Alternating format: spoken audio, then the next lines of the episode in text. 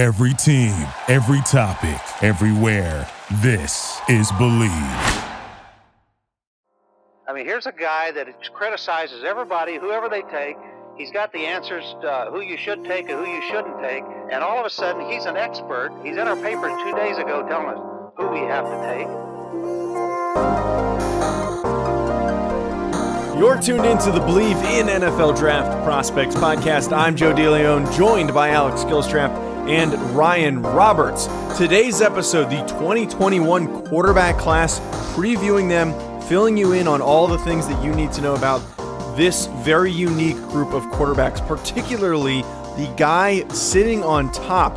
Trevor Lawrence seemingly is the clear cut best player out of this group. Some saying he is a generational talent. We're going to piece together the top fives for Ryan and Alex, but I think the big question that we have to address, the elephant in the room, guys, is how good is Trevor Lawrence? Is he as good as people are saying, or as possibly you guys are saying? Ryan, what, what are your thoughts on Trevor Lawrence? I mean, yes, he, he is as good as advertised. I, I feel like like is typical, and we talked about this a little bit on the offensive tackle segment, was when a guy is so good and the clear head of the class, in my opinion, you know, people are going to try to poke holes. And while Trevor Lawrence still has some technical work to to you know clean up, and he has some things that he still needs to work on, him being a 20 year old young man, there there just is so much talent there when you're just looking from the broad spectrum of size athleticism, arm strength, arm talent. There's just so much. Oh, I mean, it, you know, I don't want to put the phrase winner to him, but he's has one loss at Clemson. He's thrown 36 touchdowns this past year and seven interceptions, and people wanted to throw the world on fire like he had a bad year because he had like five bad games to start the year as far as like turnover worthy throws. And he is just so good. And for me, the conversation is going to be is he the best since Andrew Luck? Is he the best before Andrew Luck? For now, I'm going to say yes, he's the best since Andrew Luck, in my opinion. I'm trying to compare him to other classes in recent years. You know, we talked about Joe Burrow, who was this first overall pick. Tate was incredible. Trevor Lawrence, I would rather have Trevor Lawrence by a decent margin over a guy like Joe Burrow. So I think, yes, he lives up the expectations. He's the best play, uh, quarterback to come out for me since Andrew Luck at least. And I think the conversation is going to be is he even better than Andrew Luck when all is said and done? Yeah, Trevor Lawrence is the most talented guy I've ever evaluated at the quarterback position. But he has so much room to grow. I think from a mental processing standpoint and a decision making standpoint, uh, pocket management standpoint, there's room for him to grow, and that's almost scarier than people hyping him up like like he's a generational talent right now. And that's just because like there's no ceiling to this guy. I mean, we just kind of got introduced to this guy can run uh, at the national at the national stage in the college football playoff against Ohio State. I mean, this guy is probably going to run a faster 40 than Justin Fields, who's advertised as this dual threat quarterback. And uh, and we'll get to Justin Fields, and he's not he's not as athletic as some people say. He's just he's just a great great mover, and he's hard to bring down. But Trevor Lawrence is more athletic, in my opinion, uh, as far as straight line speed than than Justin Fields is. And like I said, with that decision making nuance not completely there yet, and and you know the things that he has the room to grow on. I mean, this guy, there's no telling what his ceiling is. I mean, we're talking ceiling, and obviously people just throw these names, these Andrew Lucks, these Peyton Mannings out uh, as him as a prospect right now and I don't think he's quite there right now. Just kind of going back and watching. So I wasn't doing evaluating and stuff back when Andrew Luck was in school, and, uh, and obviously not when Peyton Manning was school. I, I don't even think I was alive. But but um, but going back and watching some Stanford Andrew Luck tape, I don't think he's quite as polished. I think that's the word I'm going to use, and and I think that's what makes Trevor Lawrence as a as a prospect even scarier, honestly, is because this guy is being compared to, and rightfully so, Andrew Luck, and there's so much more room for him to grow. Whereas I think Andrew Luck was pretty much right where he was at. Yeah, you know, I saw a lot of the stuff in the NFL, you know, in his good, you know, great short NFL career. I saw a lot of the same things on the Stanford tape, whereas I feel like J- Trevor Lawrence has so much room to grow, and and because of that, I mean, by by far and away, he's probably the best quarterback prospect we've seen since at least Luck, like Ryan said. So, uh, yeah, just as good as advertised, uh, and he has so much room to grow, and that's what makes him so intriguing. And the one thing with Andrew Luck is that he he did have that extra year. He was a senior when he declared, if if I recall correctly. However, Trevor Lawrence has a lot of things that he brings to the table. Clearly, from the consensus of, of folks in the NFL draft analysis community. Now, another guy that has already brought up a lot of interest is Trey Lance, the quarterback from North Dakota State. So before this process even started of starting to evaluate 2021 guys, no one was really talking about Trey Lance. And then all it really took was a few people flipping on the tape and seeing what he could do as a player, not throw any, inter- any interceptions, and completely dominate at the FCS level to the point where now he is being considered in this top three conversation. However, right now, with all of the issues with COVID, there's a possibility that North Dakota State does not play football this fall. That's not a guarantee, but there's a looming possibility of that occurring with a number of FCS conferences shutting down. Ryan, do you think that it's possible if Trey Lance does not have football to play this fall, he could possibly not declare and wait until next year? Well, I think the to start it off with the FCS, I think unless you're one of those teams like it seems like a James Madison or Elon is that is going to try to make a haphazard schedule, obviously with the conference shutting down at least until the spring. I think that that's going to be most FCS programs are going to shut it down into spring. I think that's ultimately what the decision is going to be. Now, this might be highly controversial. I think that Trey. I don't. I don't think we're ever going to see Trey Lance play college football again. I truly believe wow. that wow. this is done with. He is going to sit out if the if the season gets pushed to to um to spring. Then the the decision is going to be, you know, and we talked about a transfer e- exodus potentially, right? Like a lot of guys moving. Trey Lance is only going into his third year, so is he going to get that immediate eligibility? He's going to have to do the waiver process, all that type of thing. I think that Trey Lance right now, if he declared today is a top 15, 20 pick. Depends on what we see during the pre draft process to determine if he's a top 10 pick or so. So for me, I think Trey Lance is done. I think it's over with if the if the season gets pushed to spring. If it gets pushed to spring, I think Trey Lance is declaring for the draft. I think he's coming out, even though he's an FCS quarterback, redshirt sophomore who's only played one year of college football. I think it's a done deal personally. I know that's going to be a little controversial, but yeah. I, just everything I'm seeing, man, and, and we're going to get into the film part of Trey Lance, I'm sure at some point during this this call, but there is so much to love here. There is so much talent. And at the end of the day, NFL evaluators are going to put their name on the line with this type of talent. So I think Trey Lance is done playing football at, at uh, North Dakota State and maybe any other university if it's pushed to the spring. Yeah, well, it's a no-brainer if you're talking about the media's perspective on him, and and if that if that perspective is any in any way kind of goes with what the NFL is viewing him as currently, then yeah, it's a no-brainer. Hang it up, you know, take that springtime to start preparing for the NFL draft, go through the pre-draft process, and and go be a. You said top fifteen, top twenty. I think you're being nice. I think if the draft were tomorrow, he's a top ten pick, and uh, mm. that's just because he's a quarterback and he's shown the tools that he has and. Uh, no, I think if the draft were tomorrow, he's a top ten pick. So I think that's a no brainer. Um, if if the season were to be postponed and or canceled, that he would go ahead and declare. Uh, do I think? Do I think there's a chance he doesn't? For sure. I mean, have we ever seen a redshirt sophomore declare at the FCS level? I I don't recall. Uh, you know, so um, so it would be a first at that level, and uh, I think I think um, the draft circle in the NFL is coming around that these FCS players can play, and I know y'all y'all will attest to that as well. You know, we were talking about Spencer Brown just last week. You know, these these smaller school guys can play, and um, and I think the NFL's like becoming more more confident in that. And so I don't think there's that stigma of him playing at North Dakota State. I mean, we literally just saw Carson Wentz come in and be a top 10 quarterback in the NFL from North Dakota State. So I don't think there's any reservations uh, from the NFL as far as uh, level of competition. And you, like Ryan said, the talent's there. I mean, this guy's got tools. Uh, he's got size. He's got, you know, he can run the ball. He's he, this. He's a kind of a total package as far as that goes. There's going to be some question marks just because it's a one, you know, one year wonder. You know, could he do it again? Could he have that level of success? Could he maintain that?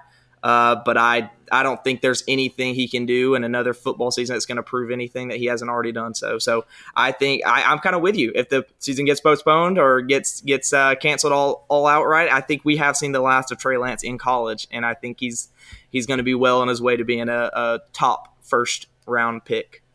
And if all this happens and he does declare, which it seems like based on how people are describing him that that should happen. All it, all it really takes is uh, one team personnel figure to convince him. And if that does happen, that would be historic for a player with only one year uh, of tape being a, a redshirt sophomore declaring from the FCS level. I, I can't even think of someone else who has done something at that level. So transitioning away from discussing the top two guys, we're going to get more into going a little deeper on what they are as players in a little bit towards the end of the show, like we typically do with uh, your guys' top five uh, rankings for each position group.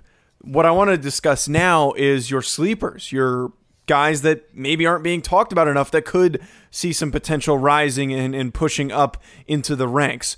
Ryan, despite this guy being a, a Big 12 player, who who is your your sleeper?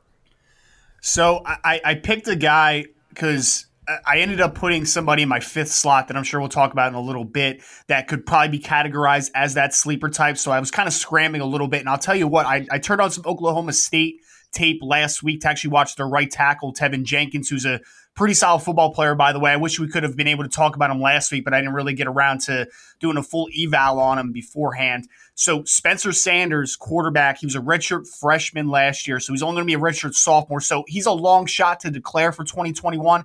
And I'll say there is a lot to improve there. He's not he's nowhere close to a finished product. You know, he's he's very uh, dependent on his upper body. His lower body and upper body are a little disconnected at times. He doesn't have a full field read. Uh, I mean, at most, he's on actually, you know, a one to two read guy and then run. He's a God given athlete. And I'll tell you what, man, he is some of the most impressive bucket throws that you'll see anywhere in college football. This kid can flick the wrist and get it about 65. He is a very extremely talented passer with arm talent out of out of this world. So I, I, am not really sure if Spencer Sanders is a 2021 guy, just because I think there's so much to improve in his game.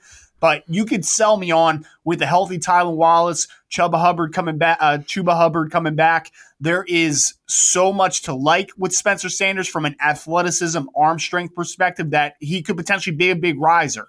So while this might not be potentially for 2021, I think he is one of the big risers just in general in the college football class because I think we saw a little bit of what he could do last year, but the second year, full year as the starting quarterback for Oklahoma State, I think he's going to have a big season, and I think he could potentially set himself up to being one of those guys in the 2022 cycle that we're going to be talking about a bunch. So Spencer Sanders, Oklahoma State has a ton of talent. I, am really pumped up about him, and he was a pleasant surprise just getting to see a little bit of him while watching some other guys. Yeah, I like Spencer Sanders. He's a toolsy player, like you said, and I think I don't know if we see him in uh, 2021 in this draft class, but like you said, that's going to be someone that's going to be a focal point of the scout, the summer scouting going into 2022, I believe. I was actually also going to go with Davis Mills, uh, but I come into our little Google sheet we have uh, set up for today's show, and I see you have him at five. And I, you know, last week I did that. I, you, you, know, I think it was your number four or five guy I had as my sleeper, and I can't do that twice in a row. Uh, do love Davis Mills. I know you're going to talk more about him here in a little bit, but actually, uh, I'm going to go with Chase Garbers out of uh, University of Cal. Uh, Cal's had success at the quarterback position, and not that you know you scout the helmet. You know, we've seen Aaron Rodgers and Jared Goff, but uh, but that's what kind of led me to come in and watching Cal's quarterback and Chase Garbers and uh, I don't know if y'all if y'all pay attention, but the Elite Eleven show they come out with, you know, every year uh, with Trent Dilfer and all of them, kind of evaluating these, you know, upcoming seniors in high school. And Chase Garbers was actually a part of that uh, prestigious group, and that's what kind of made his name stick out to me whenever I was going through some of these names that I needed to watch at the quarterback position. So, you know, I, I went into this one a, a, with a you know, kind of excited because I, I, I liked what I saw from that Elite Eleven kind of docu series that they put out every year, and I was really surprised. Uh, not someone that you know people are talking about on the national landscape, but he had some good tape. Um, you know, I was watching the Stanford game, and God, you know, talk about two minute drill to come down and, and take the lead over Stanford in in Stanford. So uh, you know, I, I think he has good athleticism. He's not afraid to tuck the ball on a run for 15, 20 yards. I like how he moves in open space. He takes care of the football. And uh, he's got a beautiful deep ball. You know, just like you were saying with Spencer Sanders, those bucket throws deep downfield. Chase Garbers can flick the wrist and let it go. Um, there was actually one throw that really, I mean, I don't know if he's do he had no reason doing this, but it was this little uh, seam route by the tight end and wide open, just flicks this thing sidearm. I don't know if he's trying to show us that he has different arm angles he can attack he can attack defenses with because there's absolutely no reason for him to do this. He was not under pressure. There was he wasn't trying to get around a defender. This guy was wide open. He just flicks it sidearm. I mean, right on a dime, and it leads to like I think like a sixty yard touchdown or something. But no, I I, I like Chase Garbers. I think uh, he has tools, just like you said with Spencer Sanders. I think it's someone that. Uh, I don't think we're going to see in the 2021 class is him being a true junior right now. I don't. I think he's only started. I don't even think he started the full season last year, if, if memory serves. So I don't think he's someone that has uh, the potential to be a 2021 class kind of guy. You know, I think I think the potential's there, like I said, but not the. Uh, I don't think it'll come. But 2022, I think this is going to be someone that's going to see his name rise this year, and someone that we're going to be uh, going to be a focal point this this time next year. And I don't know, Alex. I, I haven't done a, a, deep dive into Chase Garber's like background or anything, but he had to have played baseball, right? Like he was definitely a shortstop at some point. There's yeah, I, I think I remember that. Yeah, I think I remember that being on the Elite Eleven show. Him being a two sport athlete and being pretty successful in baseball, if if if if I remember correctly. But I mean, I think it was against Ole Miss too, so that's why I was watching that game. It was a you know SEC defense. I mean, this tight end is wide open. There's not a defender within probably seven yards of him on this vertical route. And he's clean in the pocket, just flicks this thing sidearm, short arm action. I mean, it's on it, it's on the money. So I don't know if he's just trying to show evaluators, hey, look, I can throw this thing sidearm too, like Matthew Stafford. but uh, Patrick but no, Mahomes, or know, Pat Mahomes. Yeah, yeah. I yeah. guess that's the headliner. I should have said, but uh, you know, I had to shout out my boy Matt Stafford, underrated. Um, but yeah, so I don't know if he's just trying to show us what he can do, but there was absolutely no reason he had to do that. But I, I, I still liked it anyway, so I guess I guess he did his job. Guys, let's break into your top fives like we've done on previous shows. We will discuss your your four and five picks, and then I'll allow you to guess the top threes of the opposing person, like we like I said, like we've done previously so far. So right now, Alex has Kyle Trask at four. Surprise, surprise. Brock Purdy at five from Iowa State. Ryan, conversely, has Brock Purdy at four from Iowa State and five Davis Mills from Stanford. The one thing I'm interested in here that you you guys are in agreement on having Brock Purdy in your top fives. What I want to know now is what makes Brock Purdy good enough to be in that top five discussion despite maybe some of the physical limitations? Ryan, what are your thoughts on Purdy? So I, I think the physical limitations to a degree is a little oversold, to be honest. Like there is the part of him like he's, you know, a shade over six foot, you know, officially, right? He's not the biggest guy in the world, but I think the arm strength is more than good enough. I think that really what hurts him is that he fades off his back foot a lot. He kind of loses his platform and then he loses a little bit of velocity while he's fading back. I think that the arm strength is plus. I think athleticism is very is very underrated. I think it's good. He can move. He can move the pocket. He can extend. He can run the ball a little bit. So I think the physical limitations are a little oversold. And honestly, man, this guy's just a gamer. Everything that's that's bad in his game right now, and I talked about the fading off the back foot, losing his platform. Those things are very coachable. He goes through three to four reads all the time. He is a a very good player. He is a master of navigating chaos. When there is a bad pocket, he can get out of it. He has subtle movements in the pocket. He can extend the pocket uh, outside of structure. I think there's a ton to like of Brock Purdy. And then I, I thought back to our conversation with Rudy Carpenter. I think that the, besides for there, I think being an overselling of how talented he is, there's a high ceiling there. At worst, I think I'm dealing with a long term backup. I really do. He just does everything so consistently well as far as like going through reads. I think his biggest you know detriment right now, besides for those those um, you know the the back foot stuff, is he is a little gamer ball in the sense of he's just been probably a better athlete on the high school level and even into college now against some struggling Big 12 defense is that he's trying to do a little too much. We talked about Trevor Lawrence a little bit pressing.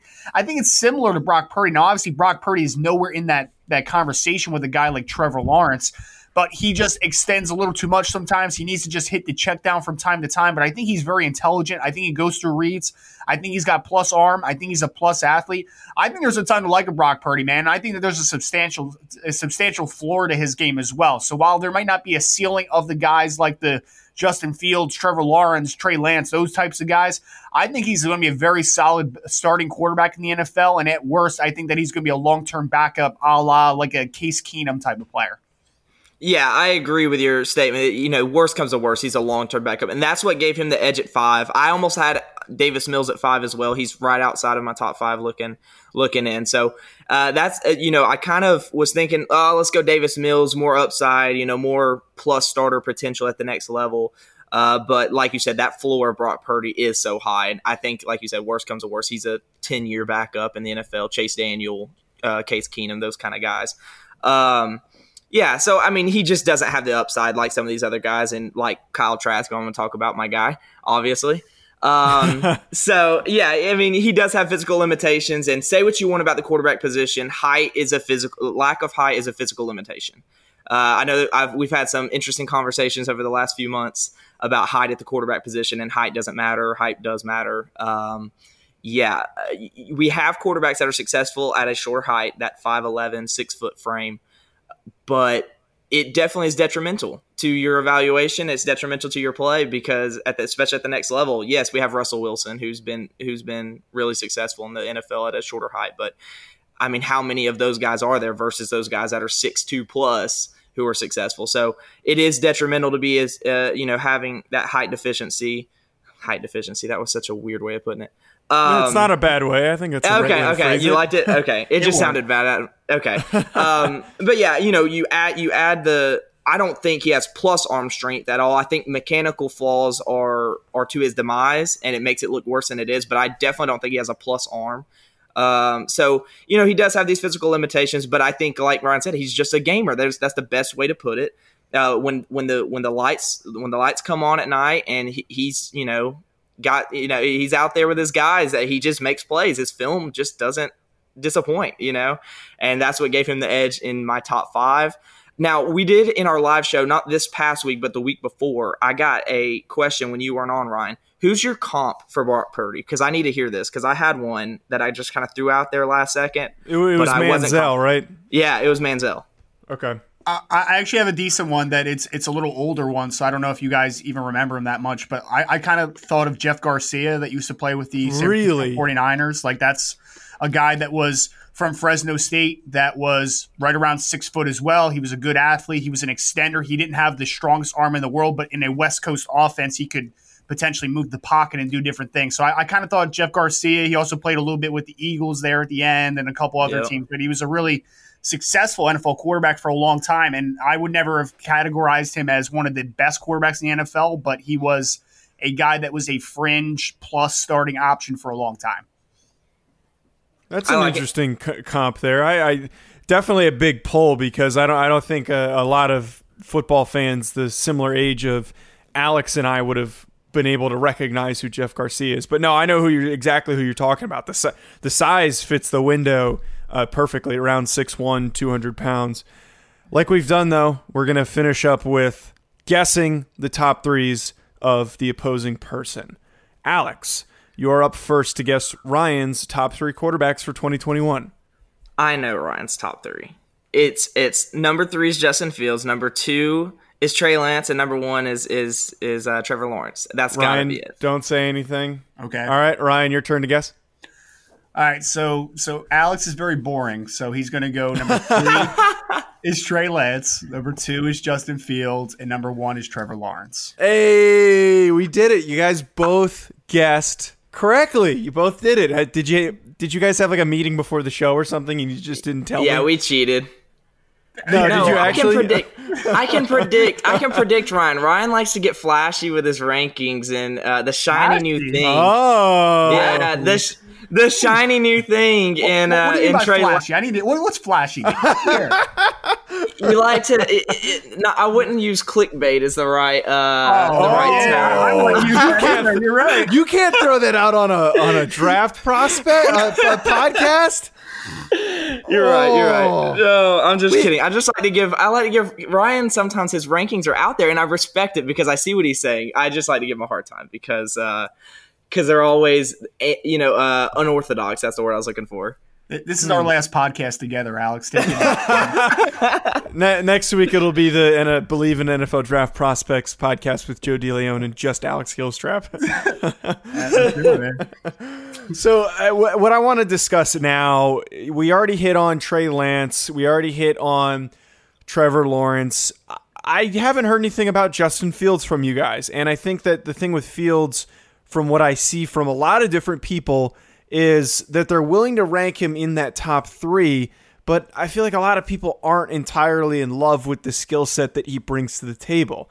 I think that just judging off of what some people's thoughts are, if anyone was going to not fall off the map, but maybe go later than expected, it would be Justin Fields. So, wh- where do you guys sit on him as a, as a as a quarterback prospect and his likelihood to stay in that top three? Ryan, wh- why don't you go first? Well, let me start this out by saying that for me, it's it's really due to, and this is why I had him at three rather than Trey Lance at two, is the system that they come from, and and I, this is kind of similar to my thought with my number five putting Davis Mills at five over a Tanner Morgan from Minnesota, and it's kind of the same issues I have. Is Tanner Morgan like Justin Fields? Come from a very simplistic offense. Now they're different because Tanner Morgan's is a heavy RPO, easy, you know, slants and, and and verticals on the outside against man-to-man coverage. Justin Fields, there's a ton of mesh crossing routes. It's very simplistic. It's very easy reads. And when we're comparing him to Trey Lance, Trey Lance is under center a bunch. He has those ball handling um, at um, uh, parts of his game that are much more advanced than, than Justin Fields. He goes through a more off uh, a more pro pro style offense as, as far as route combinations. That so for Justin Fields, I look at him and I say he's got every tool. He's got very plus arm strength. He's got a very nice arm. He's a big. Uh, he's got a nice frame to deal with uh, to work with.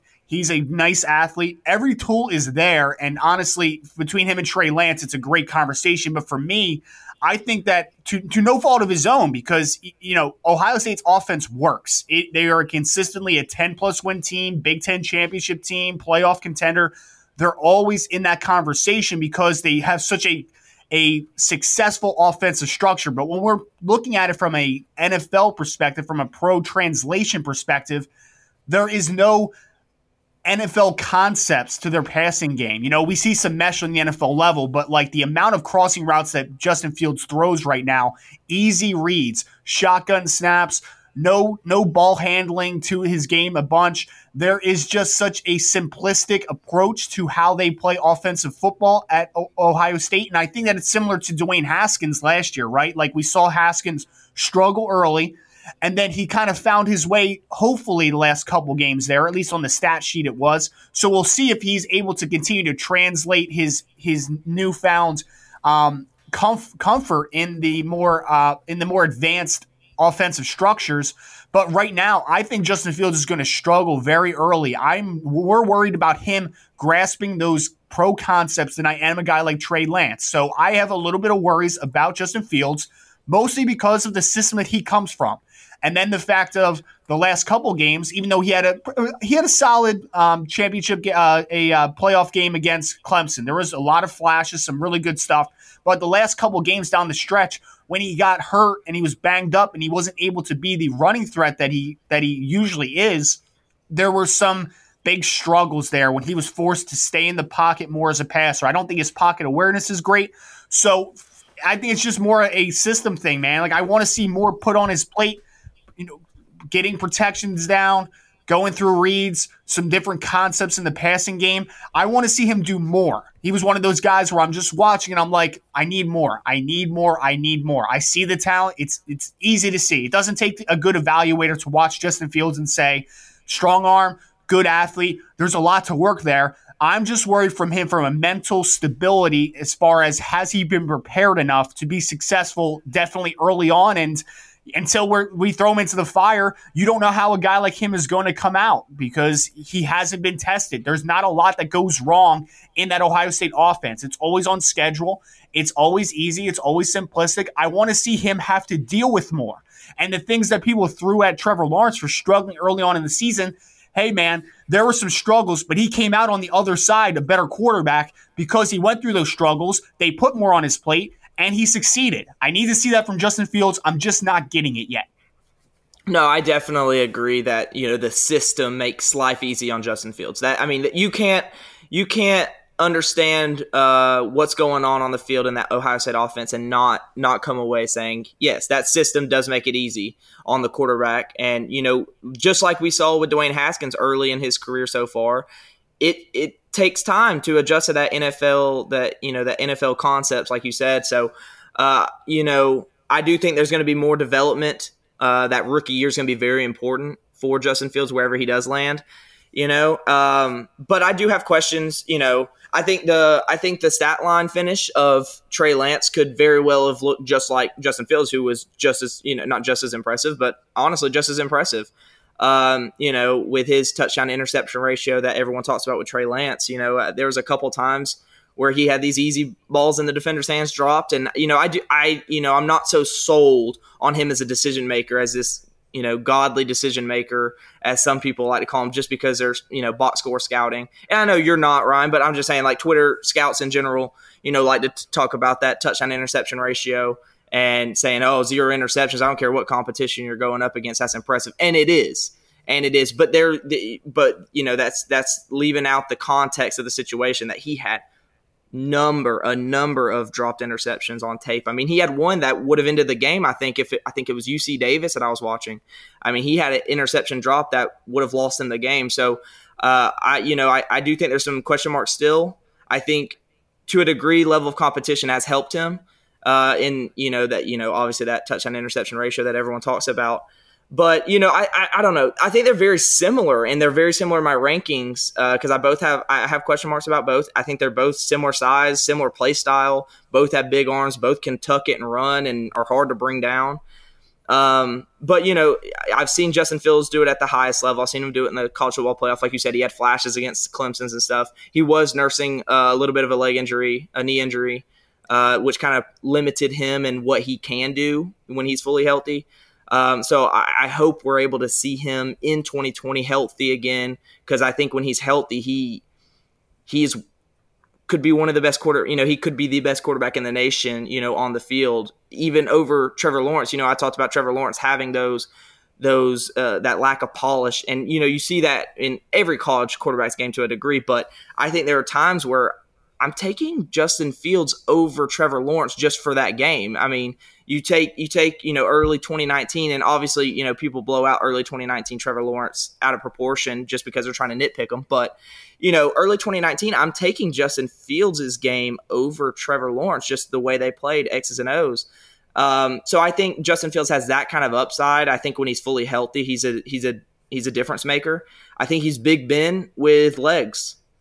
Uh, some people compare him to you know Ben Roethlisberger. Some people compare him to Cam Newton. They have that kind of similar big arm, uh, can tuck it and run, uh, and it's hard to bring down. So I think as a passer, he's more he's closer to Ben Roethlisberger, but I think he does have the, that kind of similar running style as Cam Newton. As far as that big body is just hard to bring down. He's not necessarily as elusive as people wish he was, or like talk to talk about him as he has as he is but I think he's a he's a plus runner, and I think he's a plus thrower. And uh, you know, so like I said, they're very close for me in my rankings. I think they're very similar. I, I have question marks about both. I have the the the system and being able to read the read a defense is kind of a question mark with Justin Fields, just because Ohio State does that for him.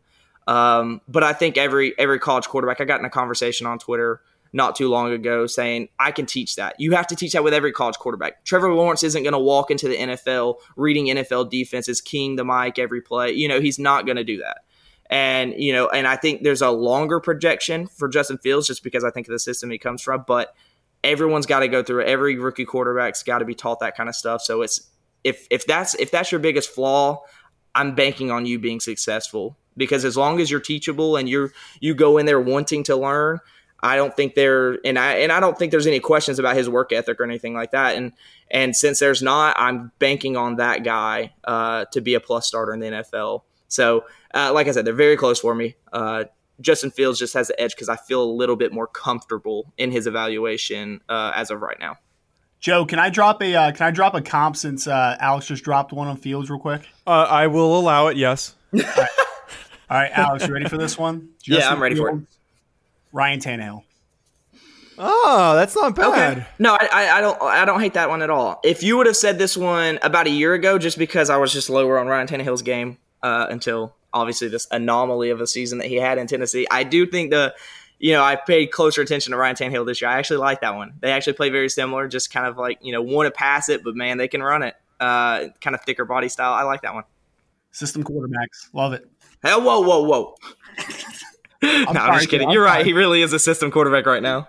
I, I love how both of you guys say that you're not really fans of using comps, yet uh, every show we we managed to find a way to to squeak in a comp. It, oh, just, it never comp. fails. I don't know what you're talking about. I yeah, it's more no, so it's Alex. Me. It's, it's more it's so me. Alex. But we have we try to avoid them. yeah. I, I, don't know I, what I don't, it is. I, have always not been a fan of comps. I feel like I, have always, and, and this is just personal preference. I feel like there's some people that are good at it, and Ryan's one of those people. I'll give it to Ryan. Ryan comes up with some names. Jeff Garcia, like that's someone makes so much sense for Brock Purdy, but I probably never would have thought about it. And that's why I hate giving them is because like I, I don't feel like I ever get that that wide enough scope to think about you know each of these players. So I, mm-hmm. I usually tend to current day players, and I tend to not get. And there's other people that like this, and this is why I don't like comps typically, is because there's so many people that don't do them correctly, and they'll they'll compare them to the to only current day players, and there's so much discrepancy between the players that you know I'll comp. You know Johnny Manziel like that that's just more it's just because of the recency of Johnny Manziel and I was like, well, they're kind of similar, don't have plus tools, kind of a gamer, kind of just off script kind of guy. And you know, so but Jeff Garcia is a better comp, and see that's that, and that's the problem with me giving comps. That's the problem I have with a lot of people that do give comps is they they just throw names out there that you know kind of makes sense. I get it, but like you know, it's it's misleading to those people that don't actually watch the watch the tape because now now that I said Johnny Manziel, everyone's thinking, oh, this guy's gonna you know people that don't really know Brock Purdy like that are thinking, oh, this is Johnny Manziel, and it's not. It's more Jeff Garcia, and that makes so much more sense. I'm just bad at comps. That's that's what it comes down to. I can't I can't do them. So I, will leave it to Ryan to do all the comps for me. I'll never say another one. Uh, you never have to hear a bad comp again. So Ryan, you're gonna need to bring two comps to every show, your, yep. your own, and then you need one for Alex. Okay, is that a, are you gonna be able to do that for us? Oh, we need to do a live show of just comps now. It's gonna be awesome. Oh no, that's I'm gonna be miserable. Uh, well, folks, I hope you enjoyed this 2021 quarterback conversation. We are going to be going live again this week. If you haven't been following along with that, we've been doing a couple uh, a live show every week. We've done two so far. We're going to keep doing them because they've had tremendous success. The goal is to hit on a topic, uh, be a little bit more laid back and have fun, be more ex- uh, extemporaneous about it, as well as answering questions from fans. So this week we're going to dissect the odd conversation point of why some people think that the Jets want Trevor Lawrence and they're going to just ditch Sam Darnold. So we're going to break all that down, talk a little bit about Jamal Adams, and we'll answer questions again. So that'll probably be a Tuesday night, if not Wednesday night. Just stay tuned and check out uh, Ryan's Twitter or any of our Twitters. Ryan is at Rise and Draft. Alex is at Alex Gilstrap, and I am at Joe DeLeon. But also, if you're a fan of the show, we created a Twitter for our show, and it has uh, gained a, a decent amount of followers in the, the four day existence that it's been around. Make sure you go follow it if you enjoy the show.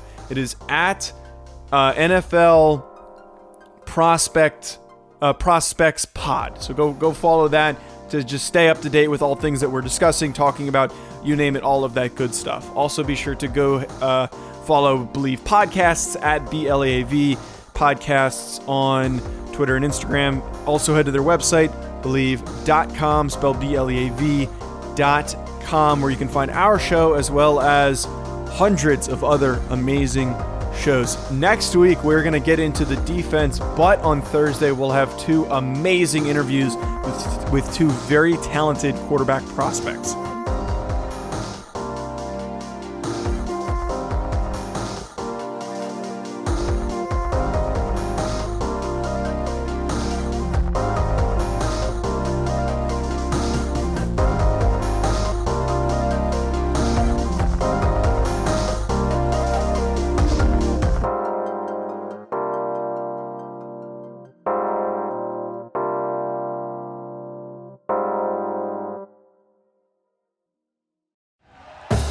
Thank you for listening to Bleav. You can show support to your host by subscribing to the show and giving us a five star rating on your preferred platform.